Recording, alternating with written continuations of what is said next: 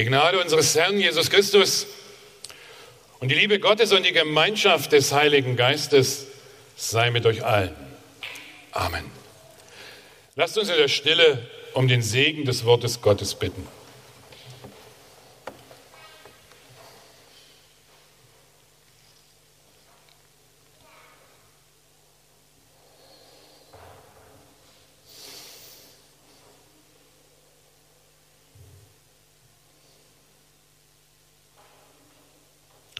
Heilige uns in der Wahrheit.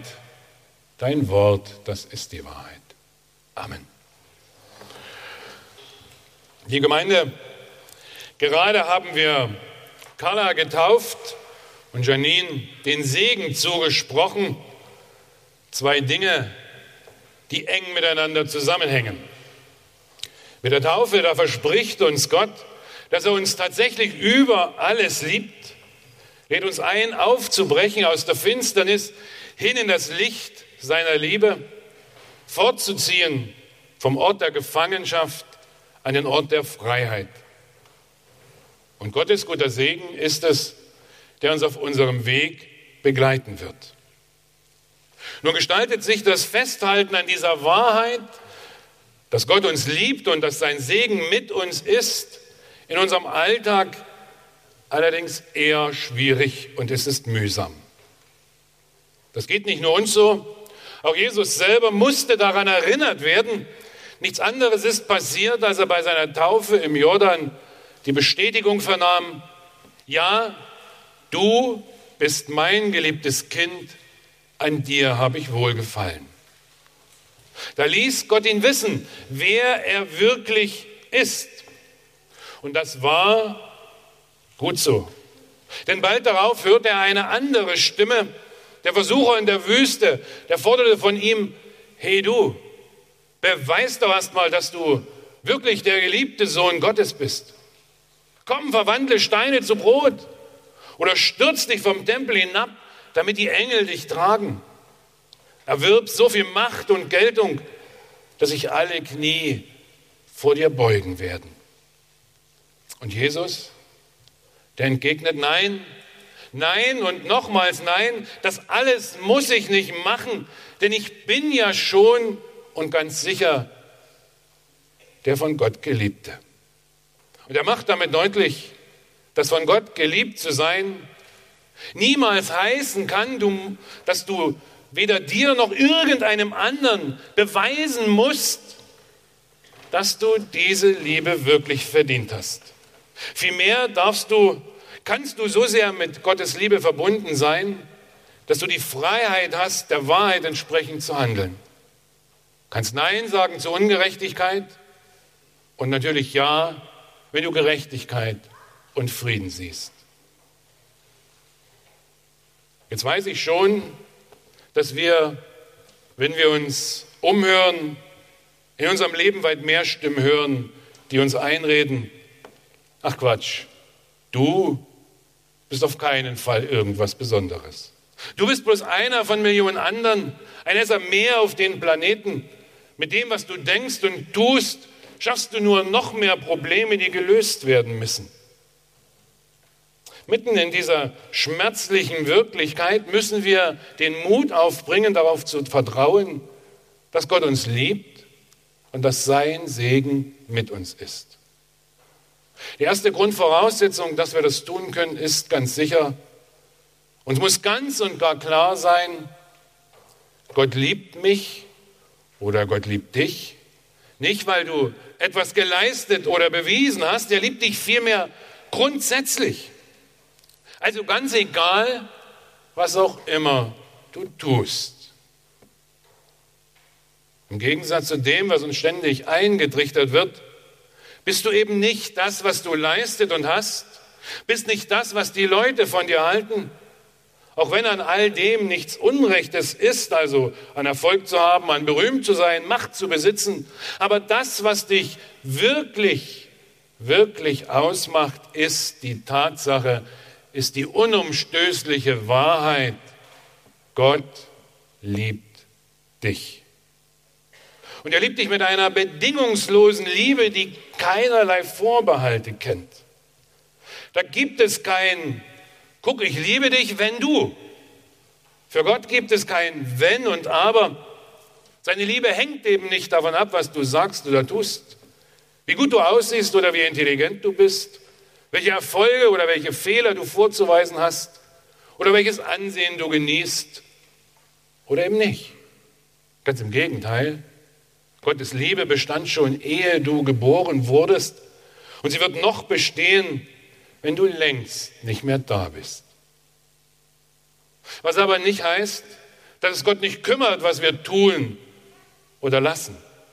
Eine Liebe, die sich um nichts sorgen würde, die wäre auch nichts wert. Wenn wir also glauben, dass Gott uns bedingungslos liebt, bedeutet das nicht, dass er teilnahmslos ist. Er verlangt von uns, dass wir in eine Beziehung zu ihm treten. Er möchte, dass wir seine Liebe erwidern, dass auch wir ihn lieben. Leider verwechseln wir bedingungslose Liebe oft mit bedingungsloser Anerkennung und Billigung. Doch wenn uns Gott ohne Vorbehalte und Bedingungen liebt, heißt es nicht automatisch, dass er alles, was wir tun oder lassen, gut findet. Es ist kein Geheimnis. Er bejaht weder Treuebruch noch Gewalt, weder Hass noch Arglist und ebenso wenig die vielen anderen Ausdrucksformen des Bösen, die uns immer wieder begegnen. Das alles widerspricht seiner Liebe, mit, dieser, mit der er unsere Herzen durchdringen möchte, mit der er uns zu wahrem Leben verhelfen will. Was bedingungslose Liebe aber meint, ist, dass Gott uns sogar dann nicht aufhört zu lieben, wenn wir Böses denken oder sagen. Das mag jetzt dem einen oder anderen etwas verdächtig vorkommen, aber ich erinnere euch an den Vater der verlorenen Söhne.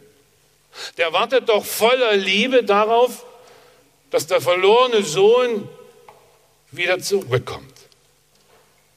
Was nichts anderes heißen kann, als dass die Liebe Gottes zu uns tatsächlich niemals endet. Nicht mal dann, wenn wir ihn durch das, was wir machen, beleidigt haben. Diese Wahrheit ist deshalb so wichtig, weil sie es ist, die uns klar macht, dass wir auf jeden Fall und unter allen Umständen immer wieder zurückkehren können zu dieser immer uns gegenwärtigen Liebe unseres Gottes. Und kehrst du zurück, dann erwartet er nicht mal ein lauteres Herz von dir, bevor er dich in seine Arme schließt. Auch das klingt sicher erstmal seltsam, doch bleiben wir ganz einfach bei dem verlorenen Sohn. Seine Rückkehr hatte bei Licht betrachtet recht egoistische Gründe.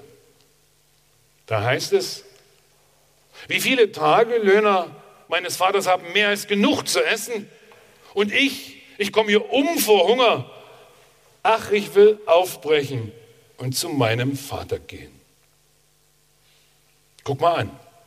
Der macht sich also gar nicht aus neu erwachter, neu entflammter Liebe zu seinem Vater auf zurück. Der kehrt um, weil er schlicht und ergreifend überleben will, weil er festgestellt hat, dass der Weg, den er eingeschlagen hatte, ihn direkt in den Tod führen würde. Wollte er am Leben bleiben, war die Rückkehr die einzige Alternative, die ihm blieb. Ja, natürlich war ihm bewusst, dass er gesündigt hatte. Aber zu dieser Erkenntnis war er doch gekommen, weil die Sünde ihn an den Rand des Todes brachte. Und der Vater?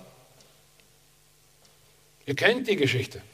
Der besteht nicht auf irgendwelche frommen oder höheren Beweggründe. Seine Liebe war so absolut und so uneingeschränkt, dass er seinen Sohn einfach wieder bei sich aufnahm. Er hat nicht mal eine Begründung dafür verlangt, warum er zurückkommt. Er ist, so das Gleichnis, er ist einfach froh, dass er wieder zu Hause ist und gibt ihm, was er sich nur wünschen kann. Einfach, weil wir da sind. Und das Zweite, was uns klar sein muss, ist, als geliebte Kinder sind wir immer auch Gesegnete. Nun ist das Wort Segen heute eher zu einer frommen Formel verkommen, die Pfarrer bei Feiern aller Art zu gebrauchen genötigt zu sein scheinen.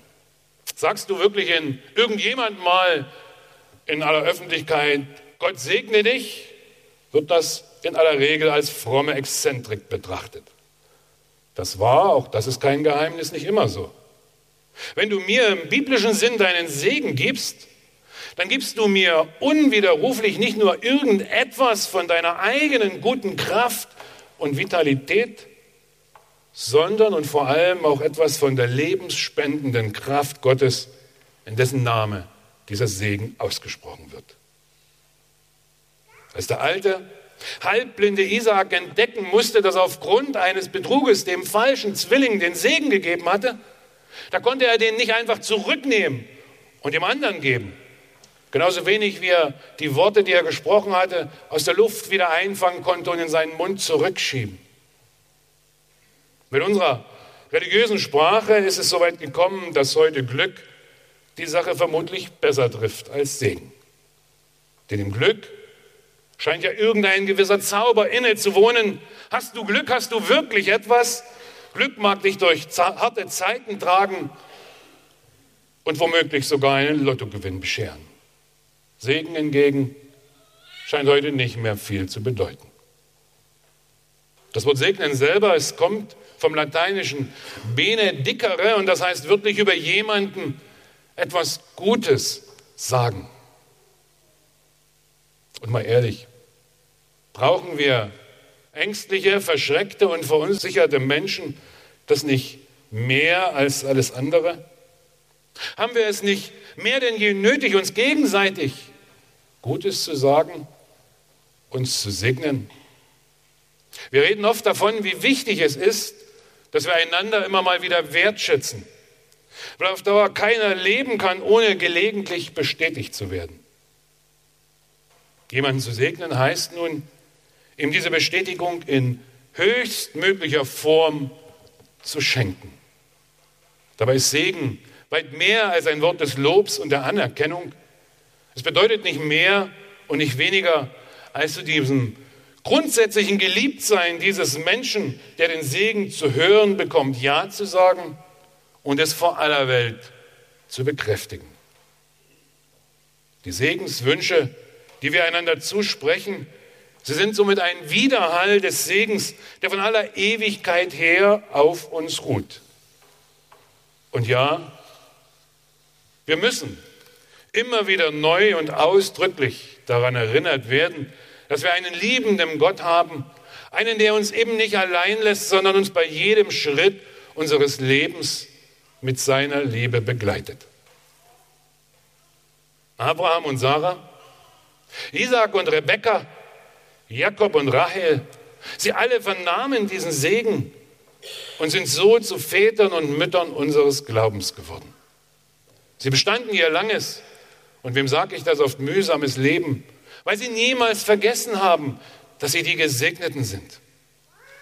Und auch Jesus vernahm diesen Segen, nachdem Johannes ihn im Jordan taufte, du bist mein geliebter Sohn, an dem ich wohlgefallen habe. Klar war das ein Segen. Und ich denke, es war dieser Segen, der Jesus die innere Kraft bei allem Lob und allem Tadel, bei aller Bewunderung und bei aller Ablehnung gab.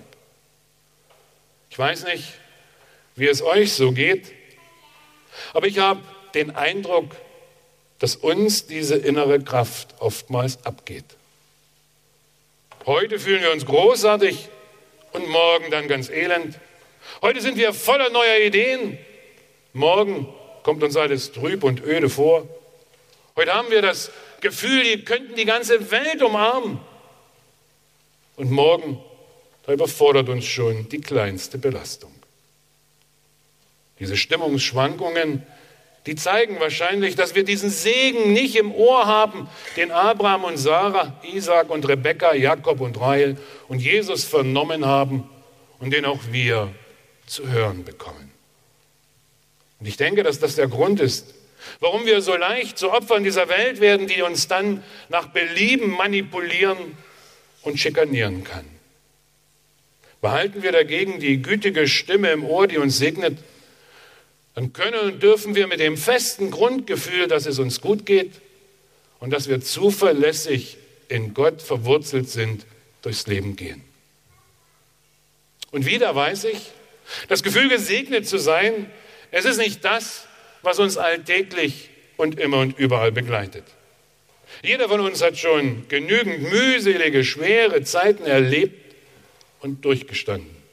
Zeiten, in denen eher der Eindruck entstehen konnte, wir seien von einem Fluch statt von einem Segen begleitet.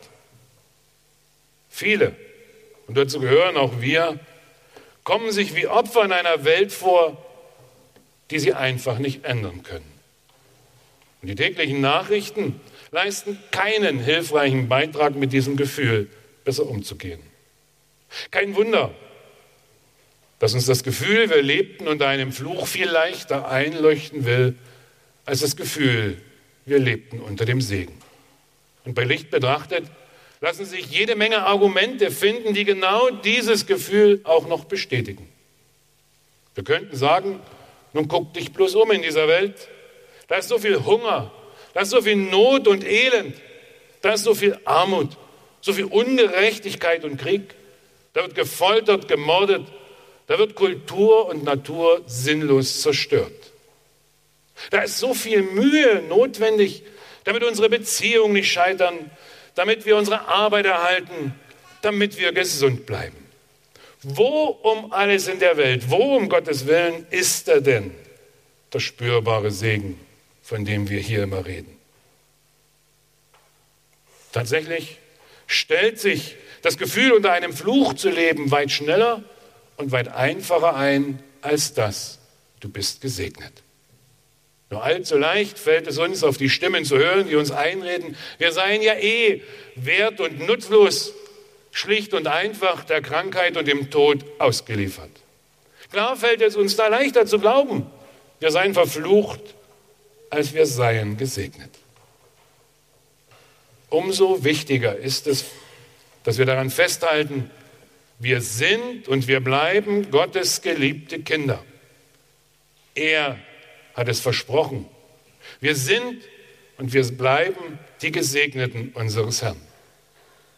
An dich und an mich ergehen gute Worte. Worte, die die Wahrheit sagen. Mag die Welt um uns noch so lärmend, noch so rücksichtslos und lauthals brüllen, sie sagt ganz einfach nicht die Wahrheit, wer wir sind. Es sind Lügen. Lügen, die wir leicht glauben können, aber dennoch, es sind Lügen. Es ist kennzeichnend für alle Gesegneten, dass sie, wo sie dann auch sein mögen, immer auch selber Segen spenden. Wenn du von der Wahrheit durchdrungen bist, gesegnet zu sein, bin ich überzeugt, dann wird es dir recht leicht fallen, auch andere zu segnen, ihnen Gutes zuzusprechen, Gutes von ihnen zu reden. Und wie schon gesagt, die Menschen um uns herum, wir selbst, warten nur darauf, gesegnet zu werden. Weil niemand, kein einziger durch Flüche, durch Klatsch, durch Vorhaltungen, Beschimpfungen und was auch immer zum Leben ermutigt wird. Und doch spielt sich genau davon in unserer Umgebung so viel ab. Und es ruft nur Finsternis, Zerstörung und Tod hervor als Gottes geliebte Kinder und als Gesegnete können und dürfen wir durch die Welt gehen und selber zum Segen werden, selber Segen spenden. Dazu bedarf es nicht mal allzu großer Mühe. Wenn wir in, uns, in unserem Innersten die Stimme hören, die uns bei unserem Namen ruft, die uns versichert, geliebt zu sein und die uns segnet, dann kann auch davon, bin ich überzeugt, uns die Finsternis immer weniger verwirren. Und dann wird die Stimme, die uns geliebtes Kind nennt, auch Segensworte eingeben für die anderen neben uns. Und wenn wir sie dann tatsächlich aussprechen, öffnen wir ihnen ihre Augen dafür, dass sie nicht weniger gesegnet sind als wir. Und der Friede Gottes, der so viel höher ist als all das, was wir uns vorstellen können, der bewahre unsere Herzen in Jesus Christus unserem Herrn. Amen.